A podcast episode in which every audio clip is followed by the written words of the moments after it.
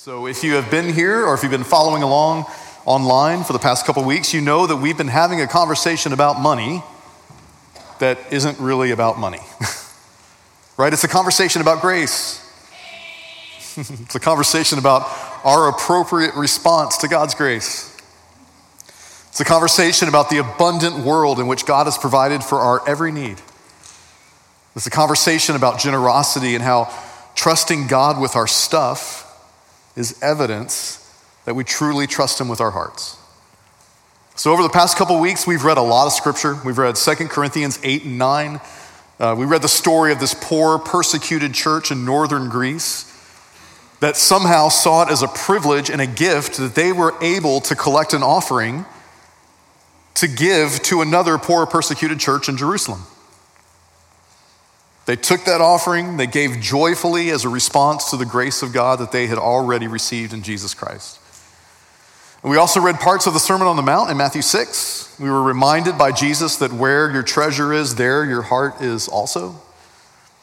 I invited you to go home and read Genesis 1 and 2, those foundational stories that describe the creation of God's abundant world, and then Psalms like Psalm 24 you just heard, and then Psalm 104 last week.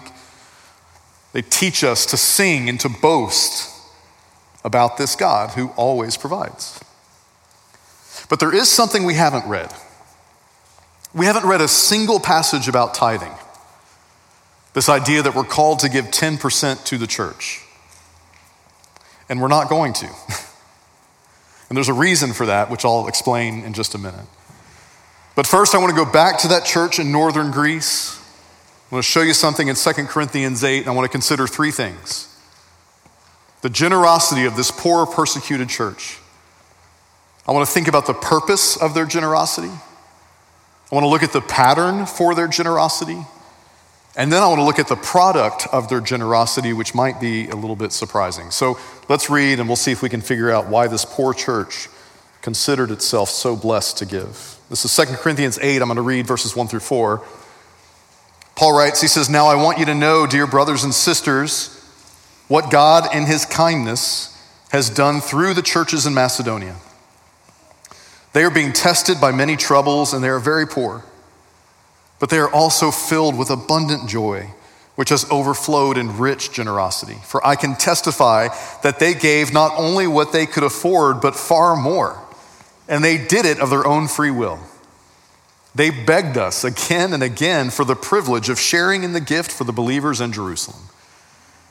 Like, they gave not only what they could afford, but far more, and they did it without being coerced. They did it without arm twisting, without guilt. Now, we're going to talk about this more in a minute because this is one of those passages that has been abused by prosperity preachers throughout the years. But the first and most important question that we need to ask is why? Not why has it been abused? Why is it that these churches in Macedonia gave in this way? Why did they consider it a blessing to give? What was the purpose behind such extraordinary generosity? The next verse, verse 5, tells us. Paul continues. He says, "They even did more than we hoped for, because their first act was to give themselves to the Lord and then to us, just as God wanted them to do." So there's three things in that little verse to notice. Their generosity was beyond expectation because the first thing they did was give their whole selves to God. Like, if you remember, I said the past couple weeks, it made you all nervous. I told you Jesus wants your money, right? But I told you Jesus wants your money not because he needs your money, but because he wants all of you. And that's oftentimes the hardest thing for us to give. This church had given their whole selves to God. The second thing is their generosity was beyond expectation because of the relationship they had with Paul and the apostles. Trust had been built between the churches and their pastors.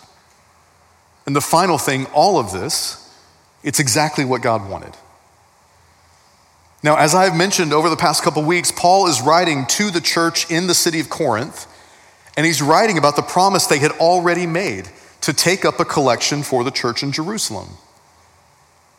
And as an encouragement to them to follow through on that gift, on their commitment, Paul's telling them this amazing story about what God has done in the life of this poor church in Macedonia, in northern Greece. Y'all, when we talk about stewardship, like before we ever start to talk about money, the first thing we need to think about is the condition of our hearts. Because the purpose of our generosity, it must not start with simply meeting a need. And I know that that sounds counterintuitive. So I'm going to say it again. We are not invited to give simply to meet specific needs. We are invited to give as a response to the gospel. The only appropriate response to the gospel is repentance and gratitude. And Paul reminds the Corinthian church of what they already know. This is verse 9. He says, "You know the generous grace of our Lord Jesus Christ. Though he was rich, yet for your sakes he became poor, so that by his poverty he could make you rich." This is so brilliant. Like in these two chapters, Paul never once uses the word money. But he's having a conversation about generosity, so he frames the gospel in financial terms. Like this is an idea that he writes about in another one of his letters in Philippians chapter 2. It's this beautiful Christ hymn. It describes Jesus leaving the riches and the glory in heaven, descending to be here with us. Why did he do that? He did it so that through him, we may enjoy the riches and glory of heaven. But that's not where the gospel begins. You take it back even farther than that. In the beginning, God created the heavens and the earth and everything in them by the power of his voice and the overflow of the love shared between Father, Spirit, and Son. Like God formed a place, he created a place that was teeming with life and good things. And then he put humans in the midst of it, his image bearers right in the midst of it. It was a gift given to them. Now, God knew that there were dangers that came along with this degree of independence that the humans would have from God.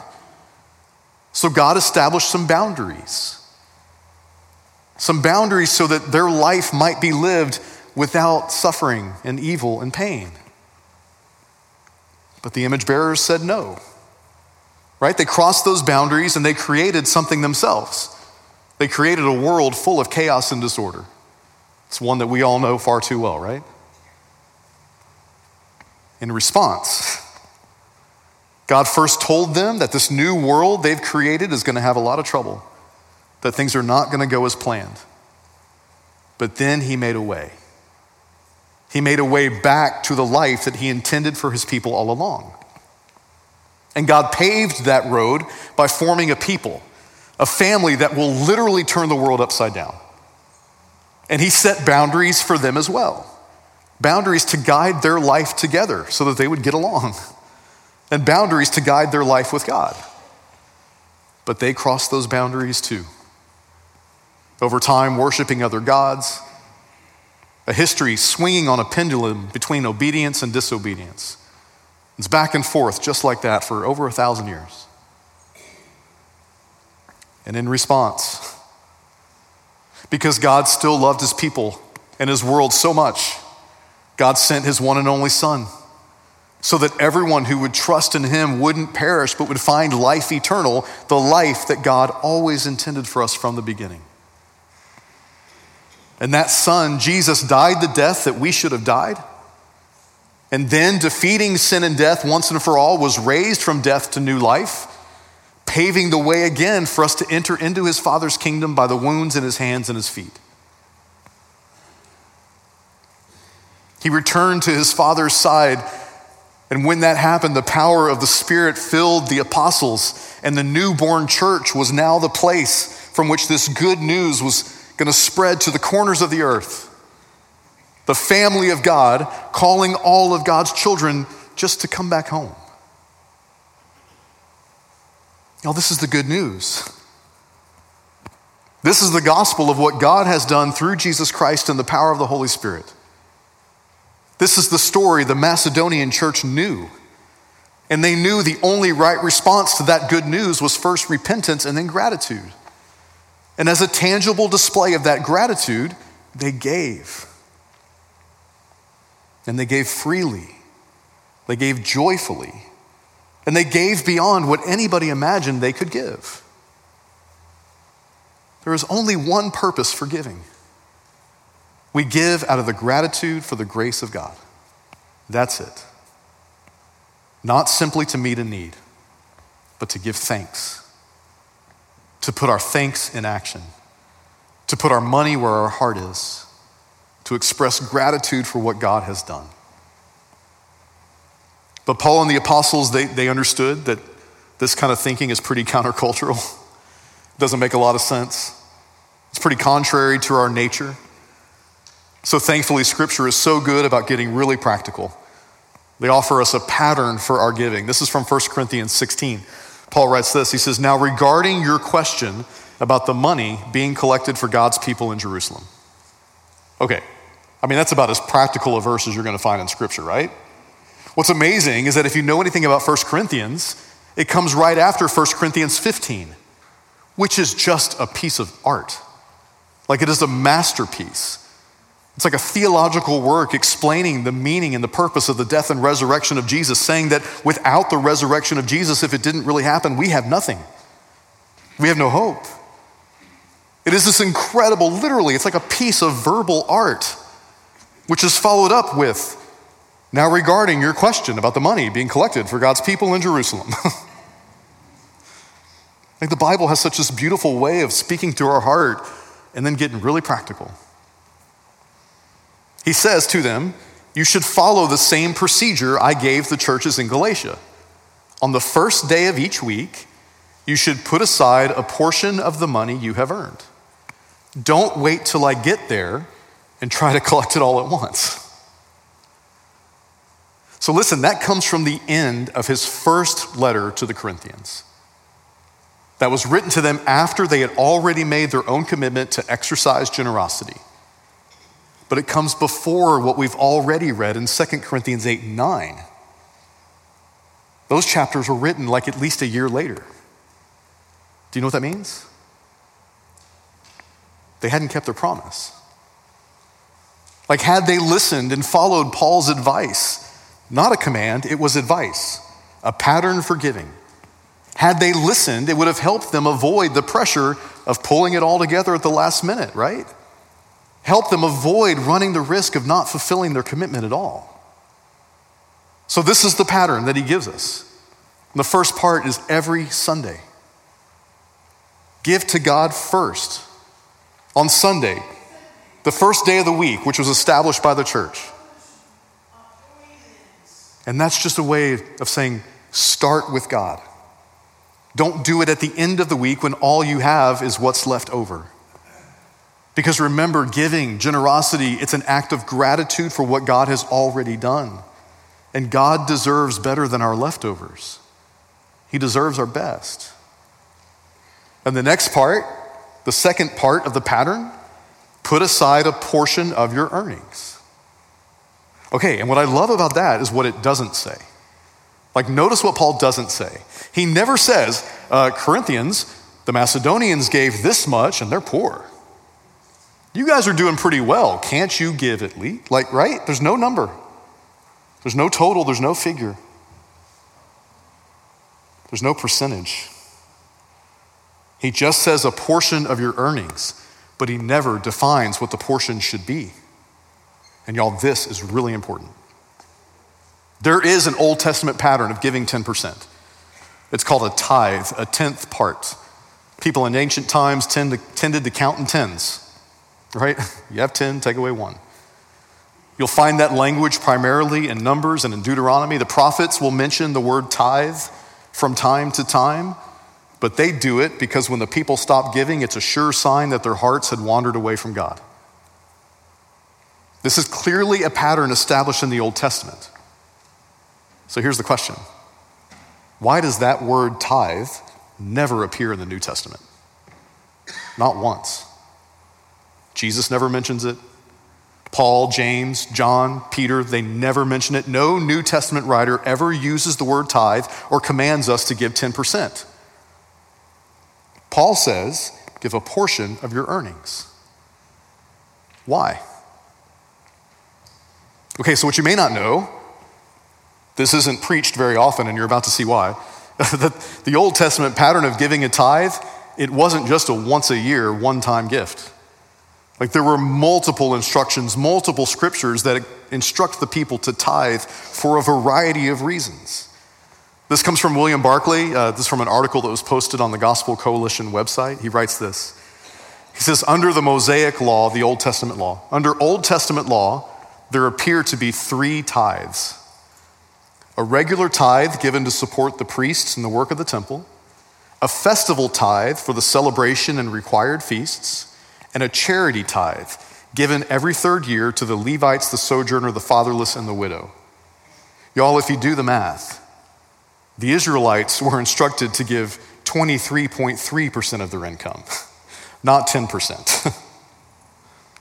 You see why that doesn't preach? Like I'm telling you, the number isn't 10%. And you all just got really nervous. Don't worry, 10% is not the number, but neither is 23.3. Like here's the point. Jesus and Paul and the New Testament writers, they were Jews. They were raised and intimately familiar with the expectations and the requirements of Old Testament law. So why didn't they just reinforce the tithe?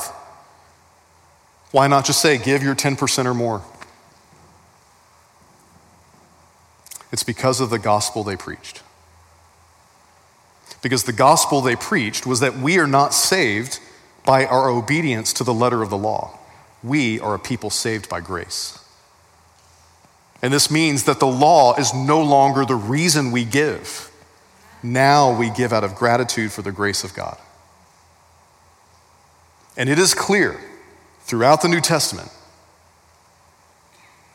generous giving is not an option. Generous giving is the pattern for disciples of Jesus. But it's a response to the gospel. It's not done out of obedience to the letter of the law. Y'all, I think the New Testament is silent on percentage for a couple really practical reasons. Again, the Bible is very practical. The first reason is that a tithe, the 10th part, whether it's 10% or 23.3, it's a barrier to entry for some. Y'all, we have entire generations that simply aren't giving because they can't conceive giving over 10% of their income. And I'm telling you, it's not that they don't want to. It's just that they haven't planned for it. And it's hard to see, if you haven't planned for it, how you can make such a big change today without getting yourself in financial trouble. It's a barrier to entry for some, but it's also a barrier to greater generosity for others. Like some of you give 10% faithfully, but you don't feel it. Some of you have been blessed with resources and you don't feel a 10% gift. You don't notice it. Some of you wouldn't feel or notice a 20% gift. And listen, I'm not talking about going into poverty and suffering. I'm not talking about shifting from abundance in your bank account to scarcity. I'm just talking about giving a gift that you'll notice, giving a gift that you'll feel. Some level of sacrifice is a way of expressing your gratitude to God. Like the scripture tells us, the Macedonian church gave beyond its means. And listen, that doesn't mean that they maxed out their credit cards or that they wrote checks larger than their bank balances would allow. That is not what that means. Like I've heard modern prosperity preachers encourage that kind of behavior, and like it's not only wrong and it's not only stupid, but it's abusive to people who just want to show their gratitude to God. And that should be ignored. Giving beyond their means didn't mean that they gave what they didn't have. It means that they gave in a way that they felt. There's a pastor named Alistair Begg who talks about this. He says it this way. Can you imagine being a pastor named Alistair Begg and you have to talk to your church about money? He's a Scottish guy too, so when he says it, it sounds cooler.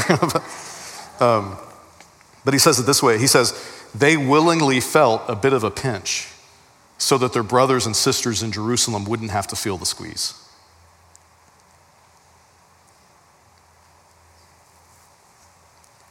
What we want to do is we want to adopt, we want to follow this New Testament purpose and pattern of generosity. So y'all, I'm telling you, our goal here at First Pres, it's not 1%, it's not 10%, it's not 23.3%. It's okay, they need to hear it twice, it's good. Y'all, our goal at First Pres is 100%. They definitely need to hear that twice, Brian. But listen, it's 100% of God's people giving out of gratitude for the grace that God has shown us. Like, I'm convinced that's why Paul wrote to the Corinthians about this issue. Like, yes, their gift would have been useful, but the goal wasn't a number. The goal was every church giving generously to the needs of their brothers and sisters. 100% of the church setting aside a portion of our earnings as a regular part of worship and discipleship and mission.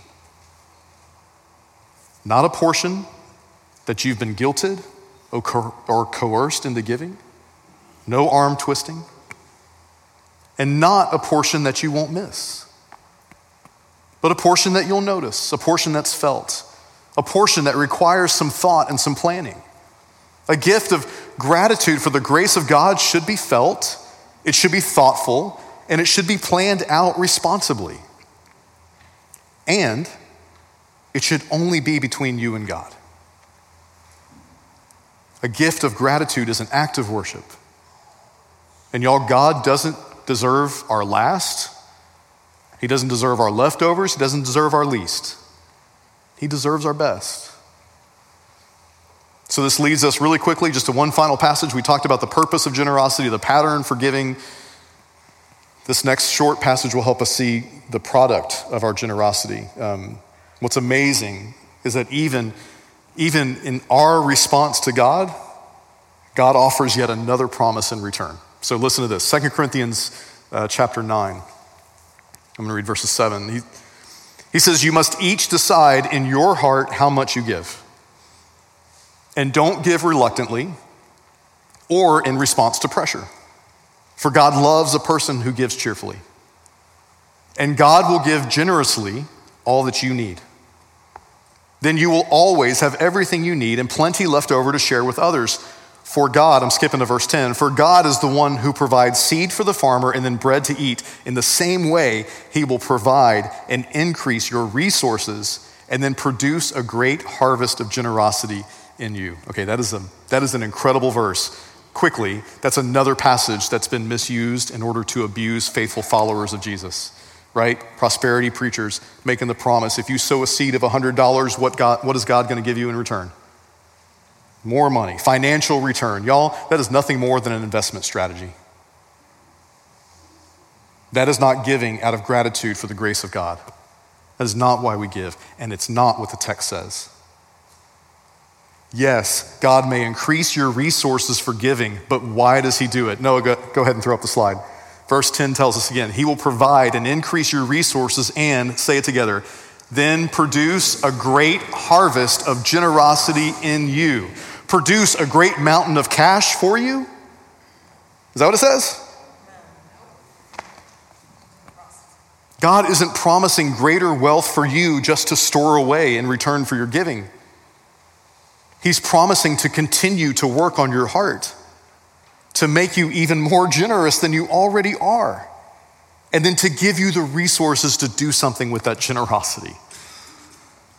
A great harvest of generosity, making us into a generous people who will do what the world around us won't. Like, when we submit our resources to God, he will produce the fruit of even greater generosity in us.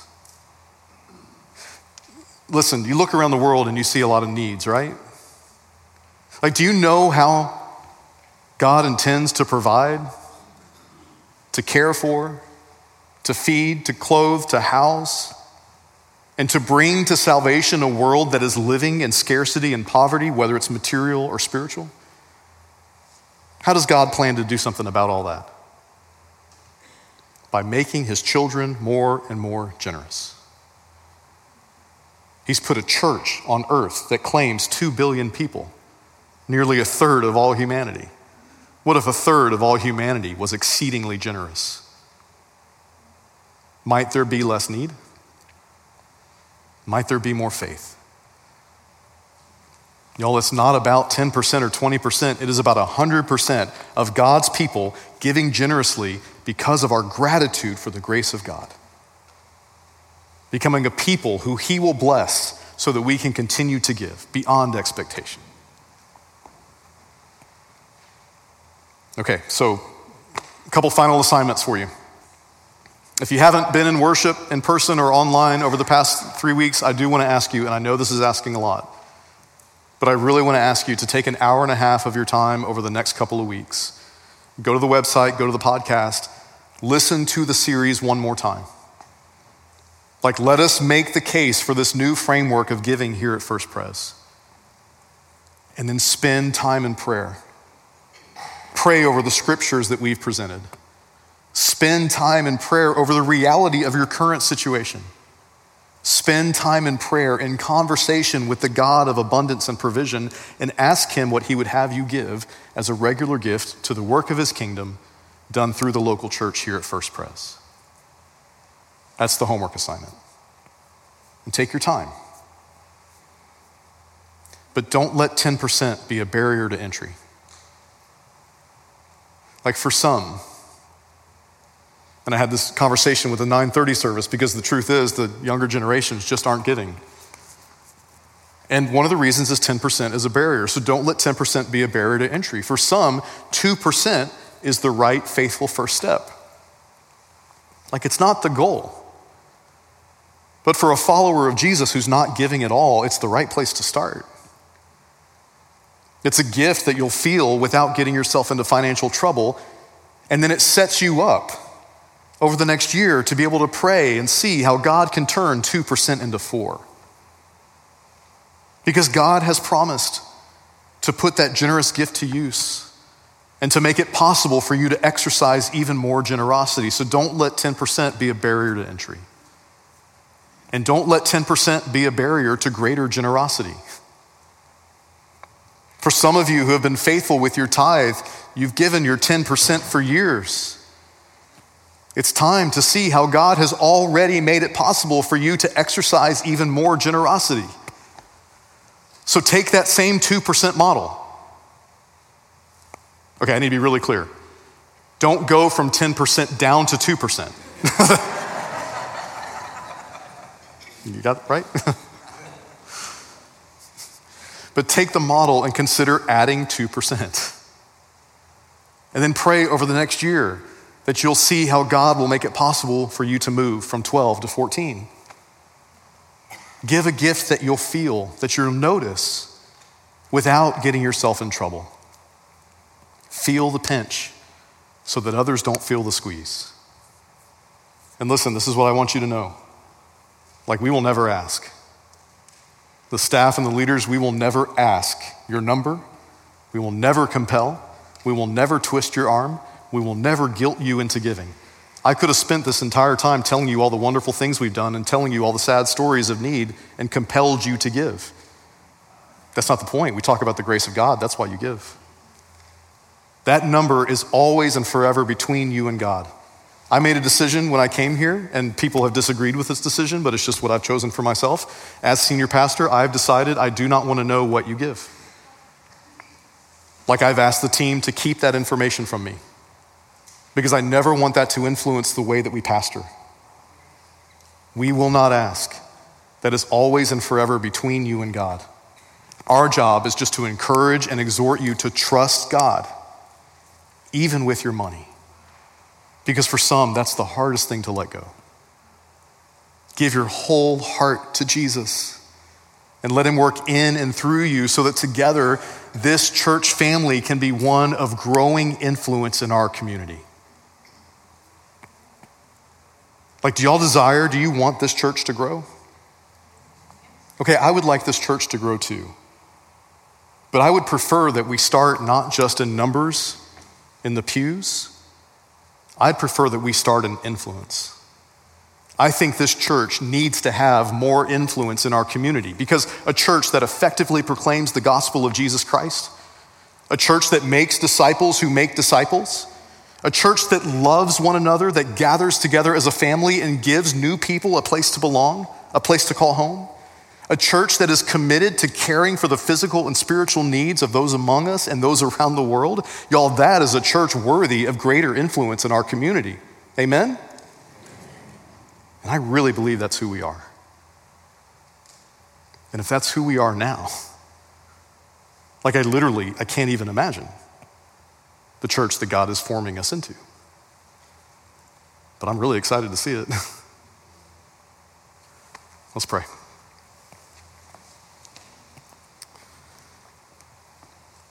God, we are grateful, and I think many of us, we show you that in a lot of ways. And we know that our prayers, our praise, that they glorify you, that they honor, that they bless you, that you receive them just like any parent would receive the adoration of a child. But God, we just can't dismiss that the Bible is so practical, that the work of your kingdom is not just some future glory, but it's present, and you've invited us to be a part of the work. So help us to find ways to make our thankfulness tangible, to make our gratitude a practice, to be able to give in a way that we feel, in a way that we'll notice, so that you can use those gifts to meet the needs of a hurting and dying world.